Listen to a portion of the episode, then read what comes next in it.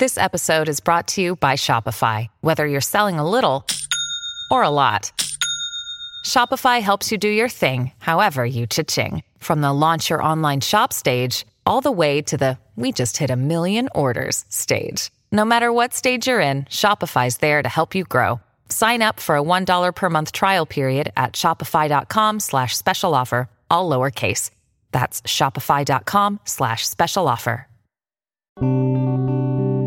This is First Draft, a dialogue on writing. I'm Mitzi Rapkin. First Draft highlights the voices of writers as they discuss their work, their craft, and the literary arts. Coming up, an interview with Ethan Rutherford, author of the short story collection, The Peripatetic Coffin. As a reader, I like short story collections that are coherent, but the setting works in a way that is different than, than other collections that perhaps have reoccurring characters and are set sort of all over the course of the same period in time. This is an interview that aired originally on Aspen Public Radio in 2013 before First Draft was a podcast, so I'm pulling it out of the vault while I'm working on producing new episodes this week. We'll hear more from Ethan Rutherford in a few minutes.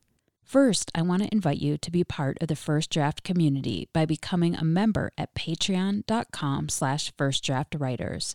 That's P-A-T-R-E-O-N dot com slash firstdraftwriters. I've heard that it takes listeners seven times to hear a pitch before becoming members. So I invite you to beat the odds. If this is one through six, or if it's seven or more, please consider how valuable your patronage is to this podcast. Your support keeps the essential voices of writers sharing their craft and their work over the airwaves. Membership starts at just $6 a month and includes perks like extra cuts from the interviews that don't make the final show, writing tips from my guests, books, and perhaps best of all, pitch free, ad free episodes every single week. You will receive your own link to an ad free, pitch free first draft feed that you can play wherever you listen to podcasts. So please go to patreon.com slash firstdraftwriters and join the First Draft family. Every month you get a newsletter and at random extra thank you gifts from me. That's P-A-T-R-E-O-N dot com slash first draft writers.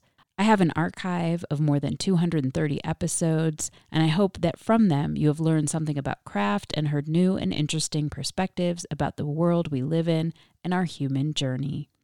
I know that right now it's unlikely you are in front of a computer, so I'd like to suggest adding a little reminder for yourself for when you get home to contribute to First Draft. Maybe make a note on your phone, an ink mark on your hand, scribble on a piece of paper, something along the lines of First Draft Reminder Membership Matters. I am committed to bringing you in depth conversations with today's best writers of fiction, nonfiction, poetry, and essays. And I also have a website now. You can find out more about the show at firstdraftwriters.com. Stay tuned at the end of this episode. I'll offer recommendations on other episodes you can dig into. And please rate the show on iTunes and tell your friends to subscribe. Thank you so much. My guest today is Ethan Rutherford, author of the short story collection The Peripatetic Coffin and Other Stories. The book, which is a collection of eight short stories, was chosen by Barnes & Noble as a summer 2013 Discover Great New Writers program. The stories in the collection have been called wildly inventive and cover a breadth of subjects and settings, including a summer camp where campers will defend their honor at all costs under the guidance of their head counselor, a group of Tsarist era Russian sailors trapped in Arctic ice on their ship, a mishmash crew on a doomed Confederate submarine during the Civil War, and a futuristic whaling expedition that takes place in an ocean of sand. Rutherford's title story was published in the Best American Short Stories of 2009. He has an MFA in creative writing from the University of Minnesota. I began the interview by asking Ethan Rutherford if he was a storyteller as a child. I should I should probably um, phone my mother in and get her in on the other line, and she could let you know.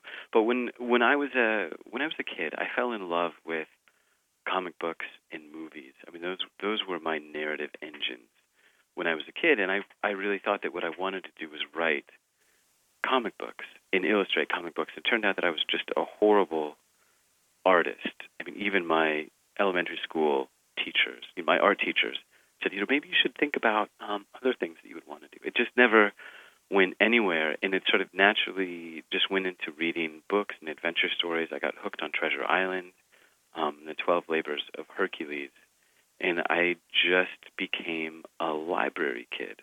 And so, did you go to an MFA right out of school? No, I didn't go to an MFA right out of school. I went down. A friend of mine said, "Hey, I have an apartment in New York. I need a roommate. Do you want to come down?" And I said, "Sure." Um, so I went down and I lived in New York for four years, um, and worked at a bookstore in New York in the West Village called Three Lives. And then when it became clear that um, I did, I really did want to write, and I did want to go to an MFA program. I, you know, put my best foot forward. I put on the work that I thought was really great together, and I sent it out to like 30 MFA programs. This was about four years after I graduated from college, and sent it out to, you know, everywhere, all over the place. And I was like, I can't wait to see how many of these schools really want me to come. And I got rejected from every single school. 30 schools sent rejections, um, and it was devastating.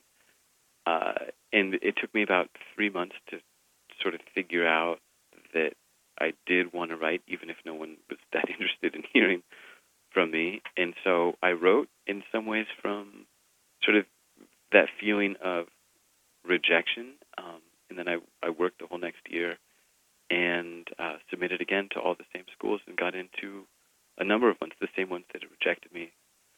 The Peripatetic Coffin and Other Stories contains eight stories that are very diverse. There's men in submarines during the Civil War, and there's a friendship between two boys, and there's a mugging and sort of a futuristic story about sandworms. There's such a, a breadth of stories. What does that sort of reflect about your mind? You know, that is, that is a question that I'm sure actually my wife would love to hear as well. Um, she'd love to hear the answer to that.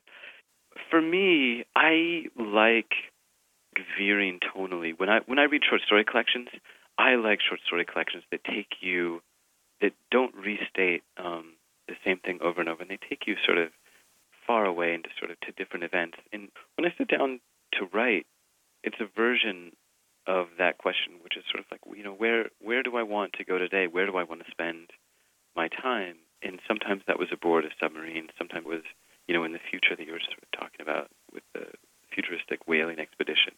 And sometimes it's in your own memory and the sort of nostalgia for the you know the mid '80s and Brian Bosworth and the Seattle Seahawks. As a reader, I like short story collections that are coherent, but the setting works in a way that is different than, than other collections that perhaps have reoccurring characters and are set sort of all over the course of the same period in time. I have a little bit of a restless imagination that I feel like if I've said something in a particular way, I'm better off just leaving it alone and not restating it and going off and sort of going further afield um, in writing the kinds of things that I am interested in. I'm also a musician, and I've found uh, that the albums I like are the albums that take you on sort of a journey. And there's some fast songs, there's some slow songs, there's a song that's in a minor key, there's a song in a major key, and it was definitely on my mind um, thinking about a book as an album and where you place the stories and the kind of journey that you want people to take. So, as for what it reflects about my mind, I think it just has to do with my interest in wanting to go somewhere and be transported. I, I noticed that you, a lot of them, you write about groups in isolation. You write about people at a camp, people on a ship, people in a submarine, people on a sort of future whaling expedition. So you're putting a, a group of people in a situation where they're isolated, not really interacting with the rest of the world. So there are those similarities. And I'm wondering what's interesting to you about that. Yeah, that's uh, that's an interesting question. For me, you know, purely because this is sort of a first draft thing we're talking about, the craft of writing. It, it you make it easier on yourself if you isolate your characters um, in terms of telling the story because you sort of you limit the doors that they can walk through, the escape hatches that, they, that your character um, can leave the story. So, uh, I mean, I grew up sailing, and I love boats. I, I would spend all my time thinking about boats if I possibly could. It happens to be really great luck that uh, a ship is a wonderful narrative vehicle as well, because once you're on a ship, you have to confront whatever problem has occurred on the ship because there's literally nowhere else to go. So the idea of sort of groups in isolation, it, it works in terms of just moving a story along because problems as they come up have to be resolved in one way or another. The the moment that I'm interested in is a writer are the moments I guess I would call it the talking heads moment where uh, I don't know if you've heard the song Once in a Lifetime by the Talking Heads. Yes. There's the moment in there where David Byrne comes up and he goes, You may think of yourself, you know, you may ask yourself, My God, what have I done? Um, and that sort of became the unifying question for me with all of these stories that these are sort of groups of people who are coming, who are being forced to make a decision about how they're going to move forward in their lives, either as a group or as individuals. And in each case, they sort of come to that moment where they finally understand what it is that they're capable of and what they've done. And there's that question that sort of brings out, which is that, my God, what have I done? And sometimes that question is said in wonder. I, you know, I never would have thought that I was capable of this. Sometimes it's said in horror. You know, I can't believe, um, you know, knowing where I started that that this is what I had done. You know, it, it happens on the ship stories frequently. You know, where they go and, and the story ends with them um, in an explosion. You can imagine those guys being like, "Well, I can't believe uh, that this just happened." Um, but it's about uh, sort of taking responsibility and also the diffusion of responsibility in the way that groups interact, individuals interact uh, with groups. That's an anxiety of mine. How do you how does how do you behave when you are in a group? Do you maintain your personal integrity, or do you sort of somehow follow along sort of the lines and sort of the decisions that the group is making until there's until you pass the point of no return? Yeah, well, it's interesting because a lot of your characters know that they're in dire situations in the peripatetic coffin and in the St. Anna, but then in Camp Winnesaka, some real, real serious things have happened, but the main character has no idea. Or maybe he does, but he just can't face it because he has bigger priorities. So that must have been interesting to explore too, sort of when maybe seriousness or dire circumstances happen and you can't face it. Yeah, that's you know um, that's a really elegant read on that story, and that's that's what I was hoping to do. I mean, one of the things that a lot of the stories are about people who eventually have to come to terms with what it is that they have done, and that story inverts that and has a has a character who is responsible for the death of you know, I did a death count on that once. It's about 65 campers that he has killed over the course of this story, and he refuses to take final responsibility for his actions. Charlie Baxter, who's wonderful, he's a great writer and just an amazing teacher, um, calls this sort of story a dysfunctional narrative, where you essentially said instead of saying "I made a mistake," you say mistakes were made, and it's this absolute diffusal of responsibility um, in refusing to look at what you've done. And that, for me, is what made that story kind of a fun challenge. Like, what what can we throw at this guy in terms of, you know, aren't you going to take accountability for this? And let's just watch him dodge it. The other thing that kind of fed into that story is when I was thinking about it, I was reading about the Iraq War, and I read about you know the Pat Tillman debacle, where you know Pat Tillman, who was the NFL player, signed up for the Army after um, for the Marines after after 9/11, and uh, was killed. And it turns out that it was friendly fire, and so I was trying, but it was not in the best interest of um, the war effort for that story to get out. It was in their best interest to say he died, he was a hero for cause. When this story did come out, you could see sort of all the backpedaling. So Camp Winnesaka for me is a story about the ways in which people in charge try to bend the narrative to their um, to make them look better in a more positive light. So why um, short stories? You know, a lot of people might gravitate right to the novel, and I've read that that short stories are sort of it for you. Every time I've tried to write something longer, it just stalls out very quickly. And I think that part of that is because the way that I write is I write on sentence to sentence. I don't draft quickly. I just write. I can't move forward if a sentence isn't correct. So I, I work very slowly. And that, the idea of writing a novel, doing that, I mean, it would be 15 years. And then I would want to rewrite the entire thing. What's wonderful about writing short stories is that I can say, okay, I want to try this and see if it works. I want to go to this period in time and see if it works. And you know that you're not going to be stuck there for too long because it's a short story. You have 30 pages to fill, and that's it. And then you can go on to the next um, adventure, as opposed to with a novel, you really have to commit to a time period or the the project that you're working on for years and years and years. And it might take you years to figure out that where you're going isn't where you had intended um, the entire way.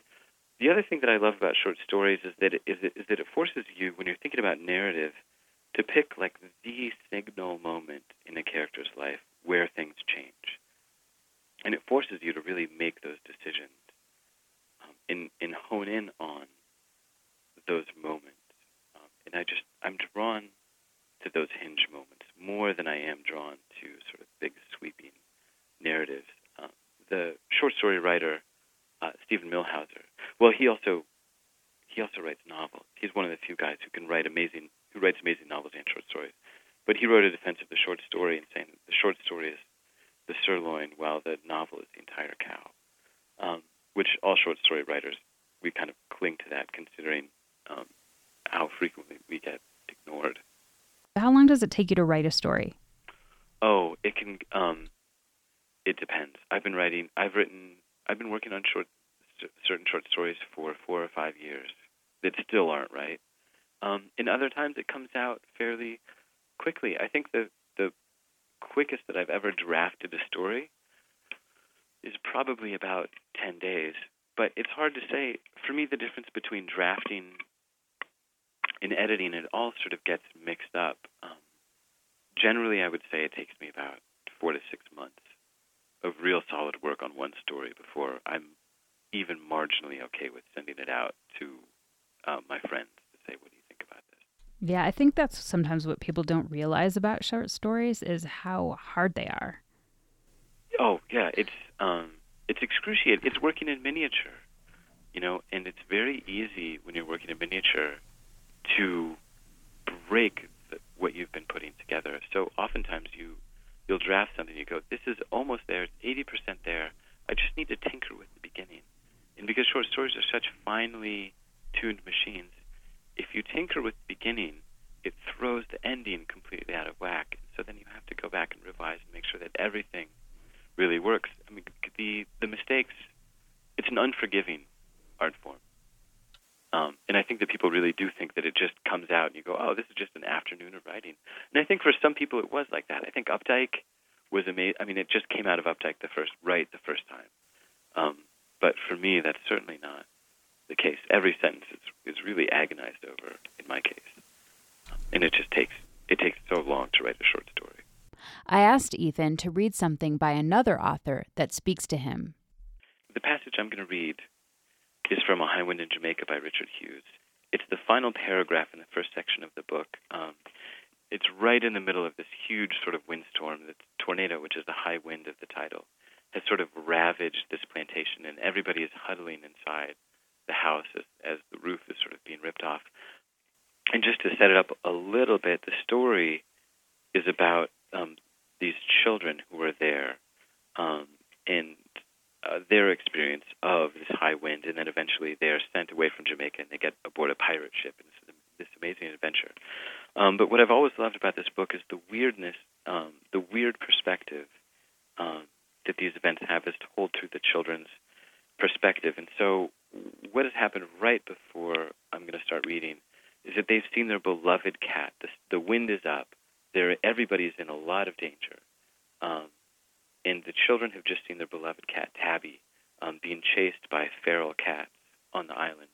Um, and Tabby has just come into the house, has been chased by five or six cats they sort of are coming through the door, and then just bolts and shoots out into the wilderness um, with these other sort of feral cats on uh, his tail.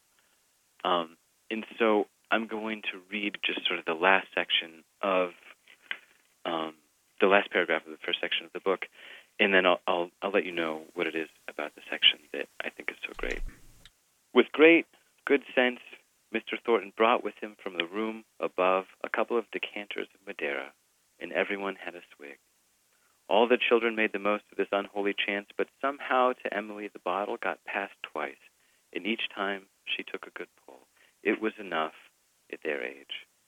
And while what was left of the house was blown away over their heads, through the lull in the ensuing aerial return match, John, Emily, Edward, Rachel, and Laura, blind drunk, slept in a heap on the cellar floor, a sleep over which the appalling fate of Tabby, torn to pieces by those fiends almost under their very eyes, dominated with the easy empire of nightmare. So tell me about why why this for you? Richard Hughes is an amazing writer, and this book this book is full of strange authorial veers and perspective, where he looks at things that you never would look at. You would never think to write the way that he writes.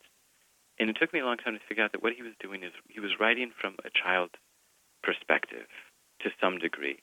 And what isn't what is amazing to me about this passage is how closely it, it hews to what the experience of what it's like to be a child.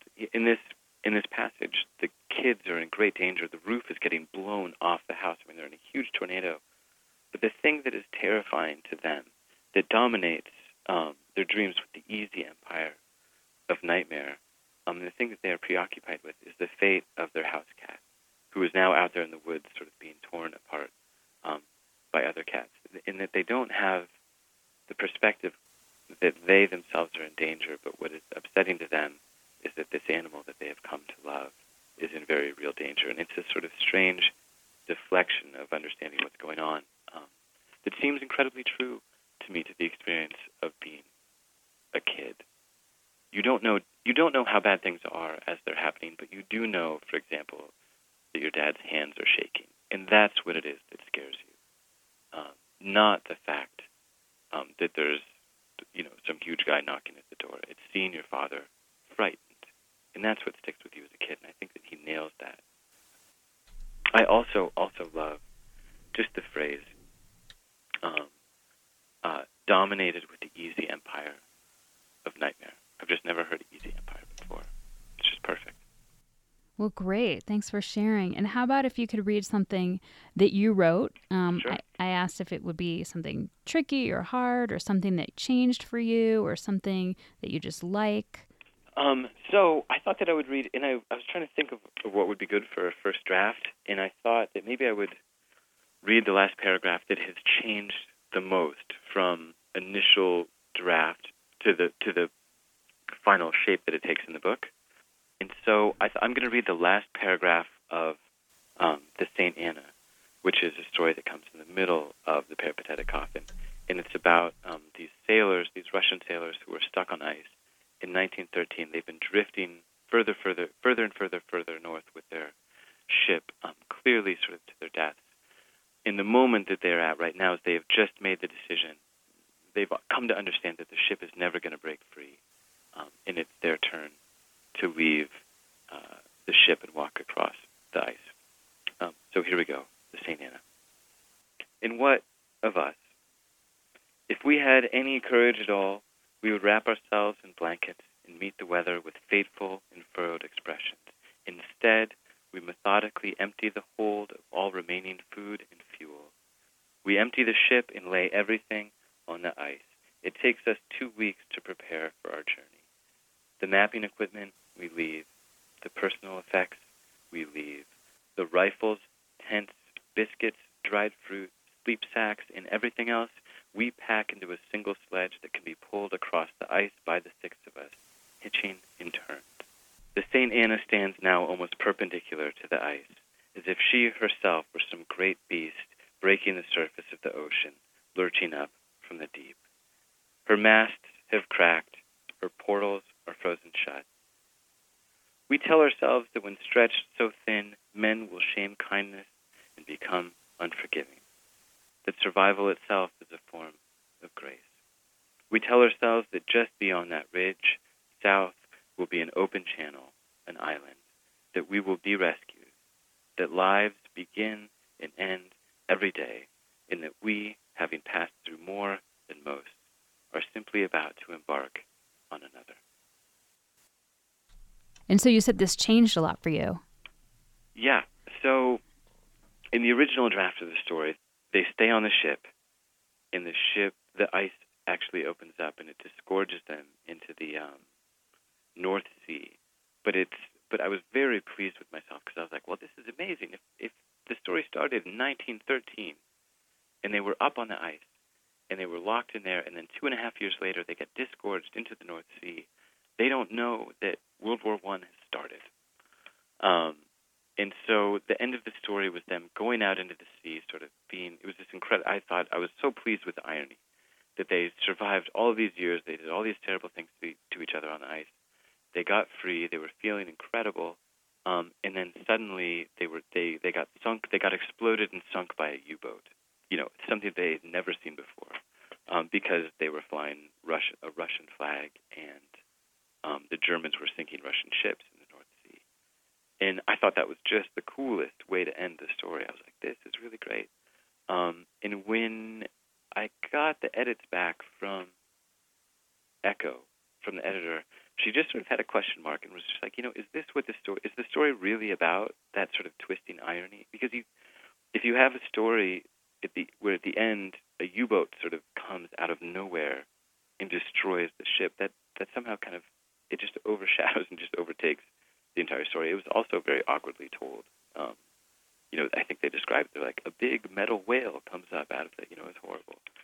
Um, it, but the editor was nice enough to say, you know, I'm not entirely sure this is working. I don't know if this is where the emotional heart of the story actually is. Do you mind taking another look at this story? And I was really resistant to it because, like, once you, once, at least for me, once I've sort of written something down, sort of go, well, listen, sink or swim. That's how the story goes. Um, but because she had asked, I took another look at it, and and she was right. It's not the emotional heart of the story isn't what happens after they get off the ice. It's about the decision actually to stay aboard the ship or to leave it. Um, and in some ways, it's better to kind of leave their fate unsealed. And my impulse as a writer is to overstuff stories, is to say, you know what would be better is if, if we had a helicopter that came in right at this moment, or if we had an explosion that went on over there. And so it's always uh, my particular goal to sort of to get that stuff out of there as much as I possibly can in the editing process. And this was just an example, the most sort of clear example in this collection of stories where that had happened, where the story was one way, it had one ending. We just sort of cut the ending and kind of left it more ambiguous. And I think the story actually works a lot better for saying less, if that makes sense. So I have five questions that I prepared that I ask all of my authors. And the first one is Where do you write? Um, I write in coffee shops. I like being around people as I'm working on the story. Um, it feels like sort of being alone in a group. Um, and I like that feeling. I've tried many, many times to sit by myself in a room and I just get restless. I just go stir crazy. What do you do or where do you go to get away from writing? Uh, I'm a musician and I play in a band. And so when I feel like there's just been a little bit, when I've spent too much time by myself in a room and I've worn the same clothes for five days in a row, and even I know that everything's kind of starting to smell, I go out and I play music with my friends. We have rehearsal, we have shows, um, and it, it's a different kind of create. It's still creativity, but it's a different kind. It's purely collaborative, um, and I find that that is it's an incredibly sort of revitalizing thing for me to sort of be playing music with other people. It makes me want to then sort of spend time by myself. So I alternate between music and writing, and those two things seem to feed off each other in a very positive way for me. And who do you show to you, your work to to first get feedback? Uh, two friends that I've known forever, before we had any business even calling ourselves writers. Um, Paul Yoon, who is the whose novel is coming out called Snow Hunters um, in August, and um, I met him in New York, and we've been friends for about you know 15 years now. And uh, Matt Burgess, who was a guy that I met at the MFA program, whose book Dogfight just came out a couple years ago. Um, and those two are not only great friends, but I think that they're great readers. And but our writing styles are different enough. You never run the risk of becoming too influenced by one another's voices. Matt is great at sort of doing dialogue. Paul is great at sort of doing scenes and all this stuff, and all of that stuff kind of filters in, and that's why they're sort of unbelievable readers. They also, we've been working together long enough that um, I know what they're trying to do in their work, and they know what I'm trying to do in my work. So you never have that thing where you go, if this was my story, here's what I would do. Because you know their work enough to sort of help it become what it's trying to be. And how have you dealt with rejection? You just say, thank you very much. Can I have another? All right. And what is your favorite word? Uh, my favorite word these days is uh, turbine. I've been doing a lot of driving, and there are a lot of windmills that are these you know, the wind energy farm stuff down in Iowa, and these huge turbines that are just sort of going off in the distance. And I just find myself saying, as you're driving on those flat roads, I just find myself saying turbine, turbine, turbine. I just like the word. You've been listening to First Draft, a dialogue on writing. My guest was Ethan Rutherford, author of the short story collection, The Peripatetic Coffin. This interview was recorded in 2013. If you liked today's show, check out my interview with a writer you might also enjoy, short story writer Paul Yoon. You can find the entire archive of interviews on my website at firstdraftwriters.com. You can also follow First Draft on Facebook, Twitter, and Instagram. Just look for First Draft ADOW. That's short for First Draft, a dialogue on writing. You can email me at firstdraftwriters at gmail.com anytime. Remember, there are plenty of extras for becoming a member and donating to First Draft, including cuts from the interviews from this month's episode that didn't make it into the final show, and writing tips from my guests. A huge thank you goes out to my patrons for making this interview happen. Your support makes First Draft, a dialogue on writing, a reality every week. The theme music for First Draft was produced and performed by Murph Mahaffey. I'm Mitzi Rapkin, your host and producer. Thank you for listening.